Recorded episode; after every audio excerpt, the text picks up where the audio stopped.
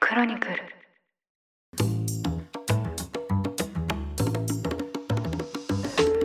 おはようございます9月25日日曜日ニュースコネクトパーソナリティの野村貴文ですこの番組では平日毎朝5分間で世界のメガトレンドからあるニュースを解説しています常日頃からお聞きいただきまして誠にありがとうございますさて今日は日曜版として1週間に配信されたニュースを振り返っていきたいと思います休日のお供にリラックスした気持ちでお聞きいただければ嬉しいですそれでは早速お呼びします経営競争基盤共同経営者の塩野誠さんですよろしくお願いしますはい、塩野です。本日もよろしくお願いします。はい今週は実はその祝日が2回あったんであ、そうですね。はい。はい、この平日版の配信は3本だったんですけど、ええええやっぱこうそこで取り上げられなかったニュースが本当にたくさん起きたなという感じがしたんですよね。そうですね。もう毎日毎日、いろんなことが起きてましたね。そうですね、でちょうど日本は祝日だったんですけど月曜日はエリザベス女王の国葬が行われましたね。はい。はい、もう BBC ずっとやってましたね。はい、はい。いご覧になってみていかがでしたかや、なんかすごい当たり前のことを言っちゃったりしますけれども、はいみんながあれですよね。映画みたいって言ってましたよね。うーんそうですねええなんかあのカメラのカメラカットっていうんですかそうそう、カメラワーク。カメラワーク失礼しました、はいカメラワークどういう風に映すかっていうのも含めてはい。なんかすごいあこれは現実に起きてるんだっていうふうに思いましたよね あ、そうです、そうです。本当になんか、寝振りじゃないんだっていうね。そうそうそうそうそうそうそうそう。ですよねはい、あのカメラワークですしカット割りとかはいがもう練りに練られて作られていて、ですよえね、ーでまあ、もちろんねこういう、まあ、国葬お葬式という話なんですけれどもはいあのやっぱりそのソフトパワーをはいもう十分に感じましたね。うーんそうですね、うんなんでしょうかねまあイギリスのこれがイギリスの力なのかっていうふうに思いそまうでしたすよねね歴史的なものですし、はい厳かな感じもあり、うんで市民の姿なんかも映しつつ、はいえーでやっぱりあれですねこう周りにいるのがロイヤルネイビーなんですよねはいはいはいはいロイヤルネイビーって書かれててあこれがやっぱり7つの海に行ってた人たちかみたいな感じになりますよね確かにそうですねまあ海軍国たるイギリスってことですもんねえ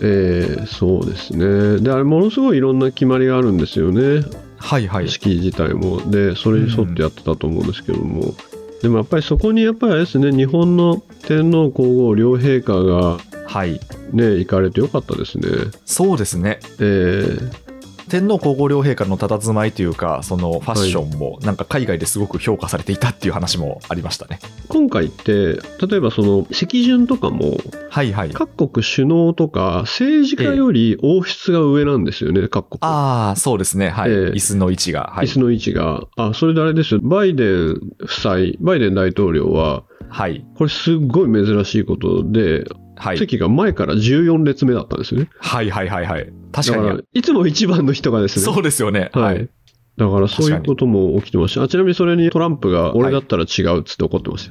たやまあよまあさすがですよね、そうさすがですねまあ同じだと思いますけどね もう同じでしょうね。ですよねえ ーなんかあれみたいですね在位が長い順に王族の方が前からはい、おかけになっていたっていう話ですよね確かそうですね、いそういうルールもあったらしいですし、うんあとこれもすごい興味深いし良かったなと思ったのはあのはい天皇陛下が行かれた際にはい他の王族との相乗りのバスを選ばれたんですよねはいはいはいはいって聞かれましたそれあだからそれちょっとキャッチできなかったですそうだったんですね個人の車はいで行ってないんですよ、うーんでもちろんそんなことってありえないじゃないですかありえないですねうん、ええ絶対ありえないですねそのことでもまあ天皇陛下がそれでいいですよって言ってはいはい相はい乗りで行かれたっていう話とかうん すごいなと思いましてでもちろんそういうのを絶対嫌だっていう人もい て、まあ、あのバイデン大統領って言うんですけどなるほど、えそうですか。だからいつもの車ビーストを持ち込んでですね、はいはいはいはい多。分バイデン大統領ぐらいじゃないですかねあその個別に行かれた方はってことですか。個別に行ったのがあええでそれでちょっと遅れちゃってあ、はいはいはい。で遅れてるんでこれまた珍しいことでアメリカ大統領が何かに並ぶってことないんですよねうんうんうん後の席になるとか何かに並ぶとかないですけども確かにそうですね、ええ絶対に一番の席が用意されてるはずですもんね絶対に一番なんですよ常にそれが今ですよ回ねだからちょっと並んでるっていうですねうんことも起きてすごいですねだからこれはもう本当に見られない光景が見られたってことですねそうですねで一方でやっぱりなんというかね天皇陛下はねはいそういうねある種の規範というかつつましい感じをちゃんと出されてそうで面す白いなねと思いますしうんこの場でもね日本から誰行くんでしょうねってね話しましたよねしてましたねはい、えでえなんか皇族の方が行かれるんですかねっていうような話をこのポッドキャスト2週間ぐらい前ええええしましたけどまあそうですね本当にもう天皇皇后両陛下自ら行かれましたねそうですねその時もね、きっと陛下行かれるんじゃないですかねとはいいうのはやっぱりある種のね特別な関係がやっぱりずっと脈々とあってええある種の名誉職でなんとか騎士団っていっぱいあると思うんですけどはいはいガーター騎士団っていうのがあってええで代々日本の天皇陛下入ってるんですよねああその騎士団の中にガーター騎士団騎士団の中入ってるんでにすねはいあそうだったんですねでもちろんまあアジア唯一ですしはい本当に日本の天皇陛下ぐらいなんですよね他のうんうんうんヨーロッパの王族以外で入ってるのってはいでちなみにそのガーター騎士団って一番最初にできたのはなんか1348年みたいな話ですごいですね、歴史が、え何百年前ですか、700年以上前ってことですよね、ええすごいですね。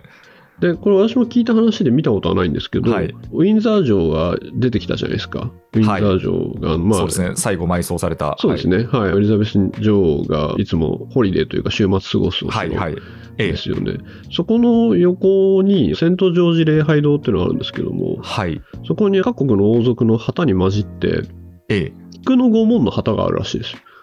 えあそうなんですか、ええ天皇家の旗ですよね、そうそうそ菊うの御門そうそうそうはい、だからやっぱりなんかね、あるんですよ、その近さが。へえ、そうなんですね。うんまあ、でも確かに、皇室の方の留学先って、英国ですね。英国ですもんね。常にはい、常に。ですよねね絶はい対英国ですもんね。えいやーだからまああれなんでしょうね、本当に王家と皇室のやっぱりこうつながりっていうのは、まあ、核も深いのかってことなんですかね。えそうですね。英国でオックスブリッジ、オックスフォードとかケンブリッジですよね。はい、そうですよね。ええたまたいやいま天皇陛下が留学されてたはい、時にご一緒されてた方のお話聞いた時がありまして、えー、あそうなんですえね。えでも本当になんか今日食事会やるから来ませんかっていうとちゃんと来られたりしてたみたいですけどね。あ結構じゃああれなんですね、留学中はフランクに。そうですね、多分留学中ぐらいなんでしょうね、そういうことができるのは。ええそうですよね。えーちなみになんかすごい気になるんですけど、その留学中も SP の方って近くにいらっしゃるんですかね。 まあ私だったらつけますけどね。 まあそうですよね。まあ、なんか本当に万が一のことがあっちゃいけないですもんね。そうですね。でも、英国なんか警備しやすいと思いますよ。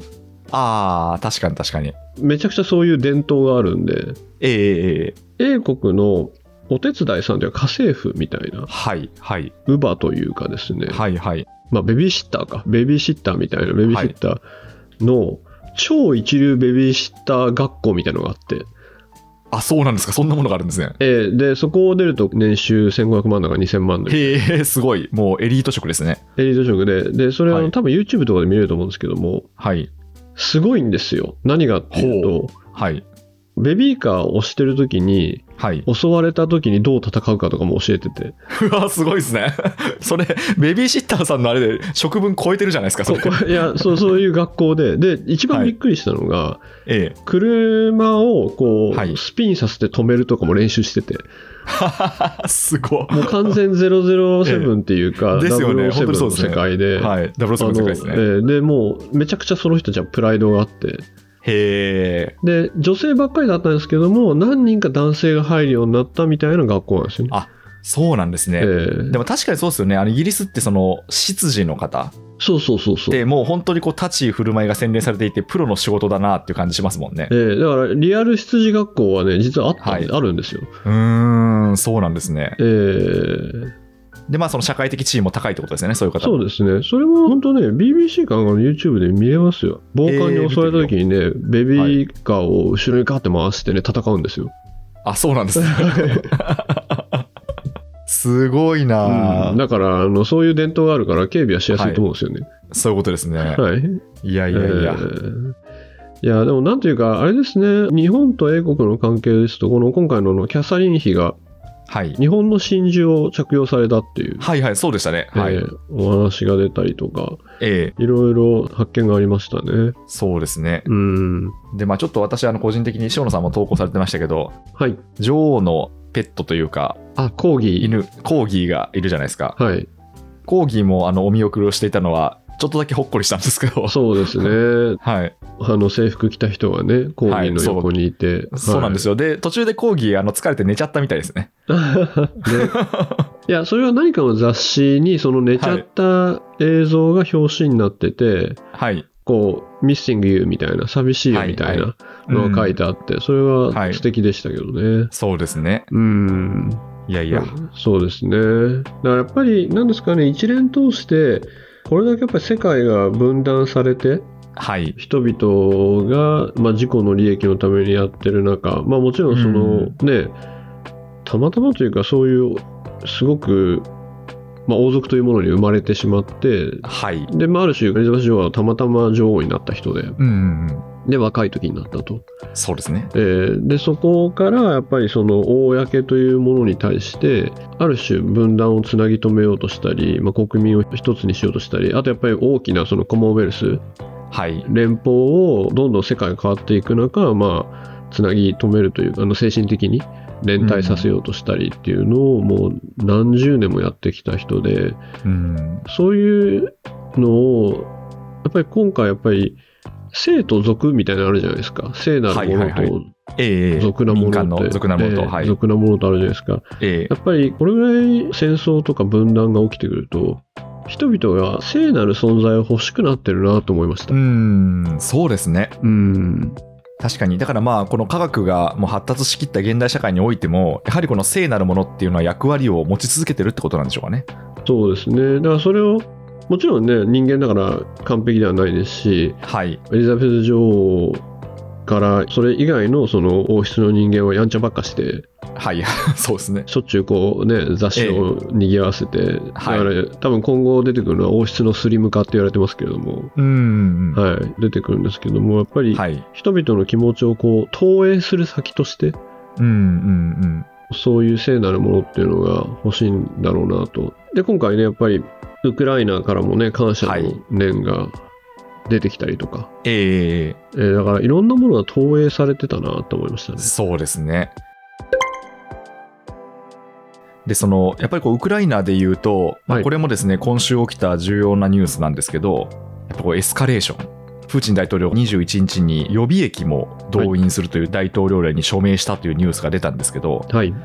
まあ、これもなんでしょうか、こう先週のニュース小話でこうエスカレーションの懸念という話をしていて、そうですね。で、内容もね、動員か、まはあ、い大量破壊兵器かってお伝えしたところでしたね。そうです。ね、はい、はい。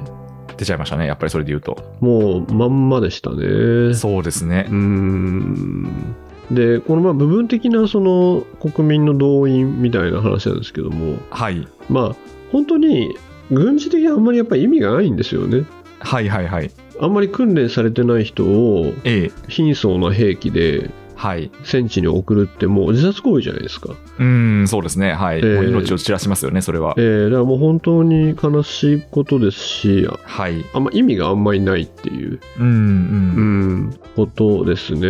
なので一方で、やっぱりその前々からお伝えしたように、ロシア国内のそのはプいロパガンダっていうか、世論というのはものすごくやっぱりコントロールされていて、ええでだからといってクーデターとか起こる可能性っていうのは全然私はね高まってないと思いますね高まってないですか。ないですね、うん、うんうん、えーいやむしろちょっと変な言い方ですけどもはい、ある個人が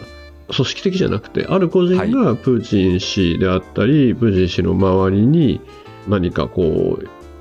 何かを行うというか、はい、はい、はそい、したらなんかあの自己死しましたみたいなはい、まあ、テロ行為を個人として行うか個もしれ人なといして行うとか、う。まあ、ロシアではしょっちゅう自己死が起きるんで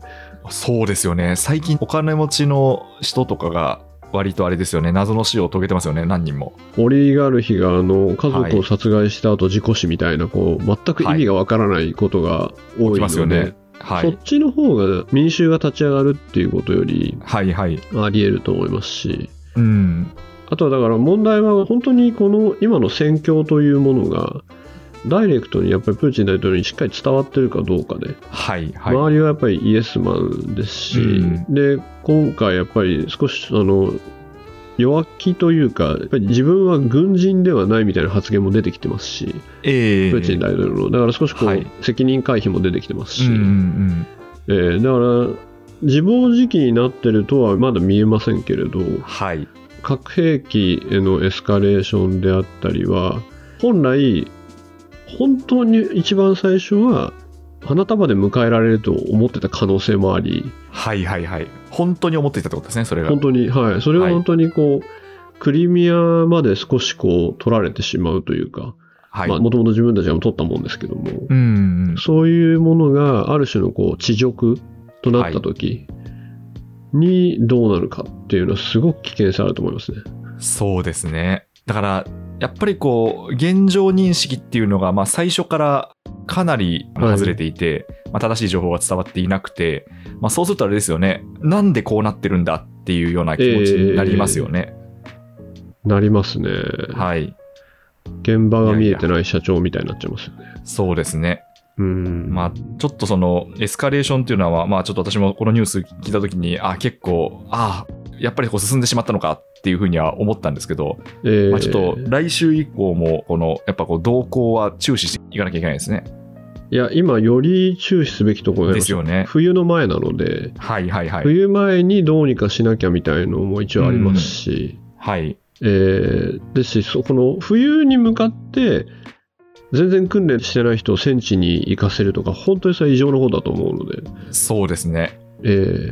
まあ本当にこう、死にに行かせるようなもんですからね、そーいれや、って。なってしまいますよね。ですよね。うーん。はい。そうですね。で、それに対して、そういうことをすると、まあなんか、市民が立ち上がるみたいなことを、まあ、全然気にしてないので、はいはいはい。そこですよね。うん。はいわ。かりました。それではここからですね、今週の平日に取り上げたニュースについて3本ですが、いきたいと思います。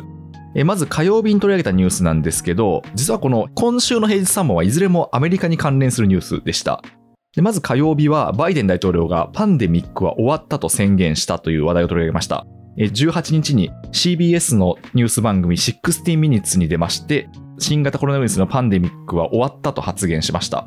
で、WHO のテドロス事務局長もですね、14日の記者会見で、パンデミックの終結が視野に入ったと述べていまして、まあ、ちょっと世界では、なんとなくこちらの方の流れにもうなっているのかなとも見えるんですけど、これについては、篠野さん、どうご覧になったんでしょうか。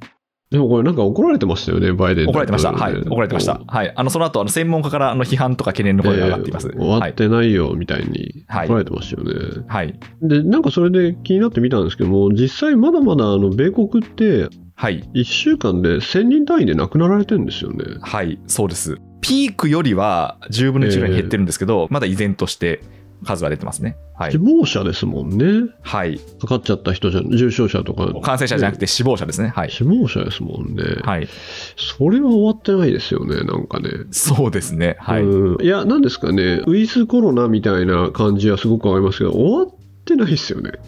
そうですね。なんかまあ、うんついあれですかね、言いたくなっちゃったんですかね、こういうことが。うん、だから、この後の囚人交換の話とかもそうですけど、やっぱりちょっとあれですよね、中間選挙をめがけて、いろいろ言いたくなっちゃってますよね。そうですね。はい。うんそういう感じはしますが、まあ、逆にね、なんか日本ははい。マスクは終わったとか言ってほしいですけどね。そうですね。まあ、あの、ええ個人的には本当にそうなってほしいと思ってますけど。うん、いや、もちろんね、したい人はすればいいと思うんですけども、はい。うん、どっちでもいいよっていう感じにできないですかね。でも、どっちでもいいよが難しいのかな、日本は。うーん、まあ、うんどうでしょうね。わかんないですけど、こう、インフルエンザとか花粉症とか、それと同じような感じにしてくれればいいのにとは思ってますけどね。 えー、とか言いつつ、私はもうマスク慣れしちゃいすぎちゃっててね、もう全はい然はいもはうい体の一部。体に重要なとこなるほど。 私、ちょっとその、まあ、最近涼しくなってきましたけど、はい。あ暑い時期は嫌でしたね、やっぱり。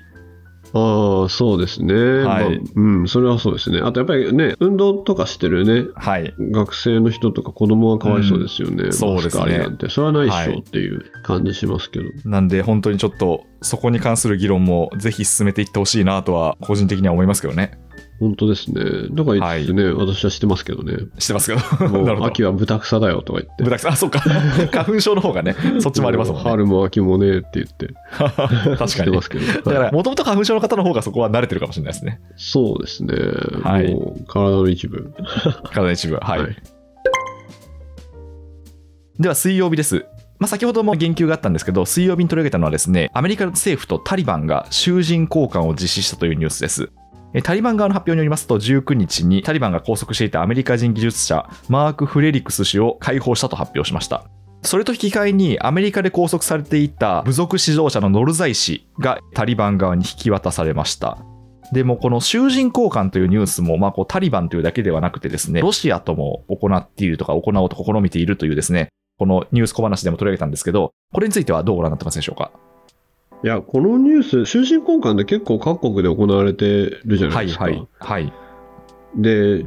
日本で行うことになったら、すごい世論になるでしょうね。いや、そうですよね。なんか、うんアメリカはとか、まあそうですね、各国は結構やってるんですけど、日本だとほぼ聞かないですよね、こういうニューあスっ聞てか。ないですね。全く聞かないですね。ですよね。交渉も交換も聞かないですね。ですよね。はい。えーいや、まあすごい世論になると思いますね。なると思いますね。だはいからこれって日本で、まあ、日本の周辺ではい。有事が起きた時に、はい。拘束されちゃう人とか出てきて、ですよね。はいえ。ーで、拘束された時に、こう、はい。交渉交換みたいなのって、うん。まず誰がやるのかなとかね。そうですよね。え誰なんですかえ、首相でも、ーいやいや、首相やらないじゃないですか。まあ、一義的にははい。大使館ですね。はいはい。あ、まずは大使館が交渉したから外務省がやるってことですか。そうですね、外務省、はい大使館。あ、なんでかっていうと、ちょっはとい私もちょっと法制度とか仕組みはわからないですが、はい。どこかの国ではい。拘束されたり、まあ、習慣というか、まあ、はいはいはい。刑務所に入れられちゃったはい。日本人のケア、はい。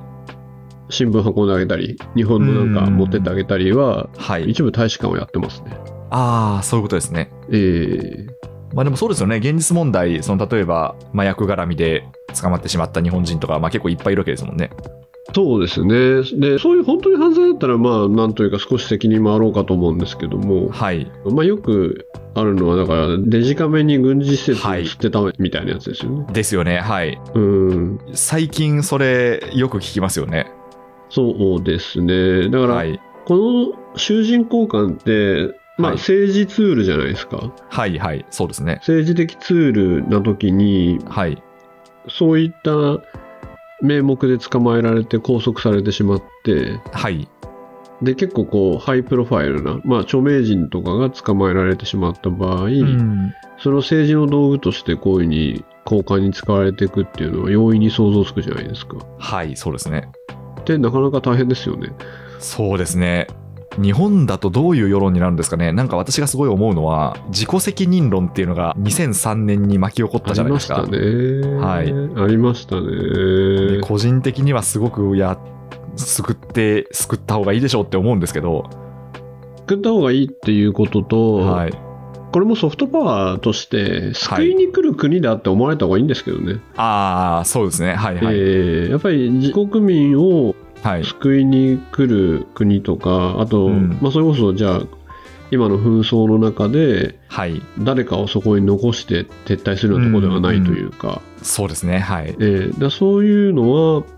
一つのパワーなんですけどね、ううん、んでもなんかそういう議論にはなりそうですねもうなりそうですよね。毎日ありそうですね、毎日そうですよね、多え分、ーワイドショーとかで毎日やりそうな感じがし ますね。そうですね、はいでまあ囚人交換だったらそういうことがあると思うんですけど、まあ、あれですよね本当に今後はだからウクライナロシアの捕虜交換とかですよね、はいはいはい。まあ時々やってますけどええうんあれもなかなかですよねうんうんうん。うん、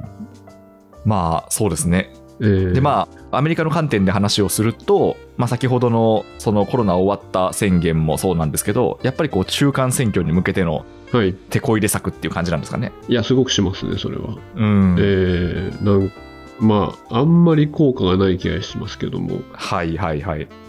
バイデン政権的にはやってますよね。そうですよね、はい、まあ、コロナは経済にかかってますけど、まあ、こう囚人交換含めて、まあ、とはいえこう、 こんだけ上がっているインフレがなんとかなんないことには、なかなか支持率も伸びないのかなとは思うんですけどね。そうですね。ただ、それはもう本当に FRB としてやっちゃってますからね。はいはい、うん。で、低所得者層ほどね、これは効いてしまうんで、うん、そこだとは思いますけれども。うんでも、まあ、いずれにせよ、まあ、バイデン政権は中間選挙ではきついでしょうね、民主党そは。、うですすね、はい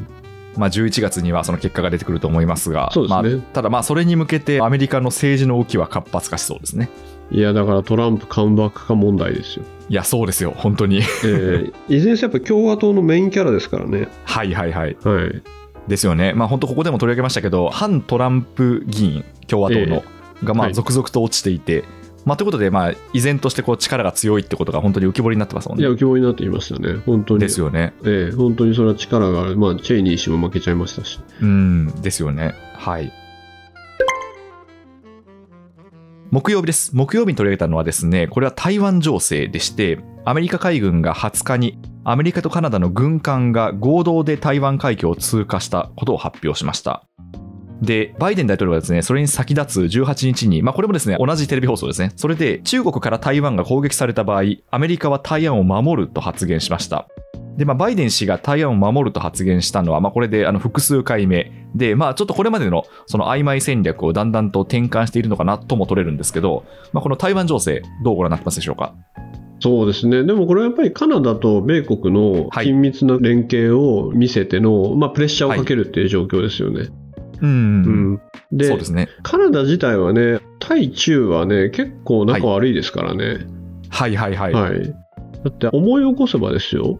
い。これ実は1年ぐらい前ですけど、はい。さっき囚人交換のお話ありましたけども、はい。中国のあのファーウェイの幹部、はいはいはい。 CFO がはい。米国で起訴されてカナダで拘束されましたもんね、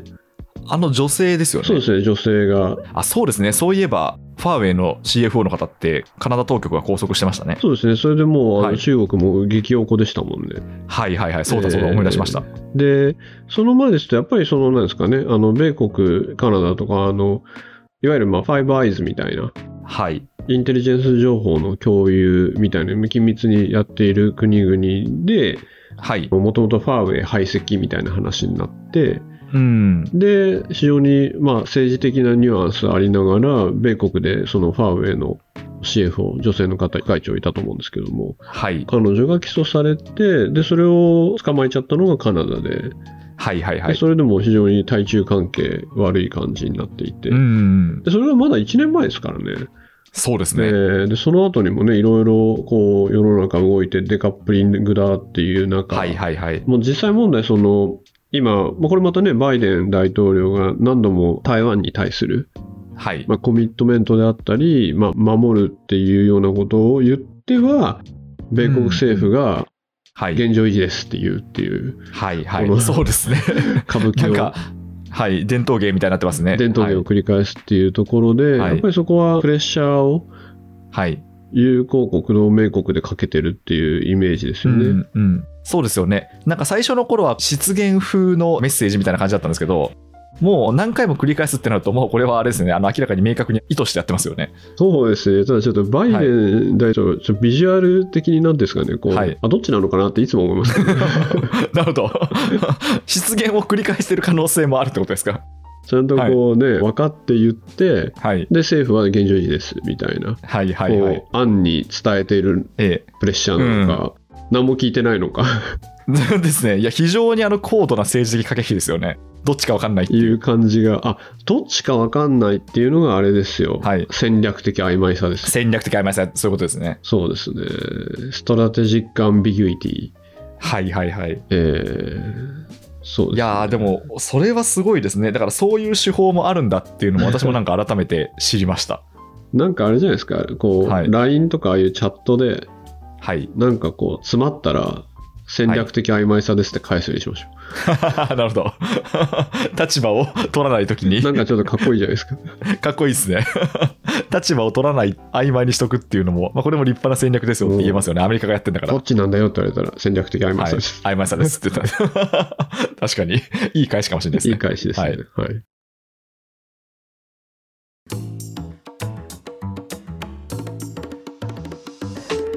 ということで今週1週間を振り返ってきましたもう本当にこう冒頭のお話もそうだったんですけど日本は祝日なんですけど世界は動いてるというですね、まあそうですね。まあことを、はいはい、象徴する週だったなと思いましたね、えーはいでまあ、最後、この締めのトークなんですけど、はい。実はツイッターの反響を見てると、塩野さんのカルチャー話に対する反響っていうのは結構いただいてるんですよね。なんか結構あれですよね、この前こんな曲ありますよって聞いたらみんなね、はい聞かれててびっくりしましたそうなね。んですよ。いそうなんですよ。あの塩野さんに教えていただいたあの夜をループ、私も聞きました。夜ループいいっすよね。いいですね。コンビニに行く感じで。コミュニク感じで。はい。で全然キノコ帝国のクロノスタシスとちょっと不勉強ながら同じ方って頭の中でつながってなくてあ、そう、ボーカルが。でもあのクロノスタシスあれですよねあの花束みたいな恋をするっていう映画でそうですね。あごめんなさい恋をしたかあの過去形だすいま せんあの映画でその取り上げられてで、ええまあ、またこうなんていうか何年か前の歌なんですけどえーその時結構聞かれましたよねそうですね、そうです。なんタイアップとかじゃないんですよね。はいはいはいそうですね、なくて使われた曲で。はい、劇中で演者の皆さんが歌ってる歌として使われましたねそうそうそうなんですよね。キノコ帝国はですね、はい佐藤千秋さんボーカルやってるキノコ帝国は、はい東京っていう名曲があって、へえそうなんですちょねっとね、これは来ますよ。あ聞いてみよう東京聞いてください。はいはいはい。えーそれはあれですか、その東京で 戦ってるという か、いや、ちょっとね、はいなかなかニュアンスある曲なんですよね。あそうなんですえーね。でよく言われるところで、東京という曲名は大体名曲っていうはいはいはいはい。話があるんですけども、はいはい。えーまあちょっとそれもぜひ聴いていただいて。わかりました。えーあと今日はあれですね、はいあのやっぱりこうまた今日もイギリスの話が多かったんではい。 ちょっと秋めいたところにこんな曲はっていう曲もちょっと紹介しておきますお願いします。はい DJ ショーノさん、お願いします。ちょうどですね30年前のイギリスのはい。バンドっていうかユニットっていうかのはい。アルバムであの「Everything But the Girl」っていうはいはい「はい。 Everything But the Girl」EBTG とか言ったりしますけどはい。昔のねあれですねアコースティックブームのネオアコとかの時に、はいはいはい。 30年前にカフェとかですげえかかってたっていうですねへえ、そうなんですイね。ギリスのやつなんですけどはい。男女の2人組なんですよ、はいはいはい。えーでそこの「Everything's But a Girl」のはアいル。バムで、はい、それまたアコースティックっていう名前のアルバムがあってへえ、アルバムで。ははいいはいはい。で日本だとちょっと遅れて出たんですけどもはい。最初は92年に出て1992に出て、その後日本で1995って昔は配信じゃなかったからリリース時期が違うっていうですね、はいはい。あ、そっかそっか。は。はいい、なんですけどもその「アコースティック」っていうアルバムがあってまさにちょっと秋のだんだん涼しくなってくるときに、はいちょっ。とちゃんみなさんだと激しいなっていう時に ですねいいアコースティックそう、はいだけどなんかなんとかカフェのみたいなのじゃなくて聴けえるえアルバムです、へえ、はいい、いですね。エブリシング・バット・ザ・ガールのアコースティックですね。そうですねそれではここで流しますって、著作権的に言えないところがそうそうそ苦しいんうですけど、 はい。まあ、ぜひですね、検索してで、YouTube とかで EBTG って入れればすぐ出てきて、はいはい。であれじゃないですかねアコースティックってアルバムに見れば出てくると思うんですけどうん、そうですね。私も今、そのストリーミングアプリ開いたんですけど、出てきますね、やっぱえり。ーでその中でですね、しかもねすごく名曲のあの「タイムアフタータイムはいはいはい。のカバーが入ってて、へえ、それがもう完全に秋ですよそうですか。はいじゃあ、このちょっと涼しくなって秋めいてきた今日この頃にぴったりということでぴっすね。たりということでぜひはい。それを聞いていただきながらまたはい。休日などお過ごしいただければと思います、そうですね。はい。はいこれを聞きながら、世界情勢に思いを馳せながら、思いを馳せながらはい、休日をはいお過ごしいただければと思います。コーヒーでも飲んでいただき、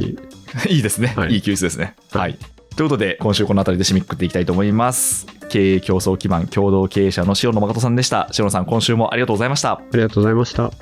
ニュースコネクトお相手は野村貴文でした。番組への感想は、ハッシュタグ、カタカナでニュースコネクトとつけてツイッターに投稿ください。もしこの番組が気に入っていただけましたら、ぜひフォローいただけると嬉しいです。それでは、良い一日をお過ごしください。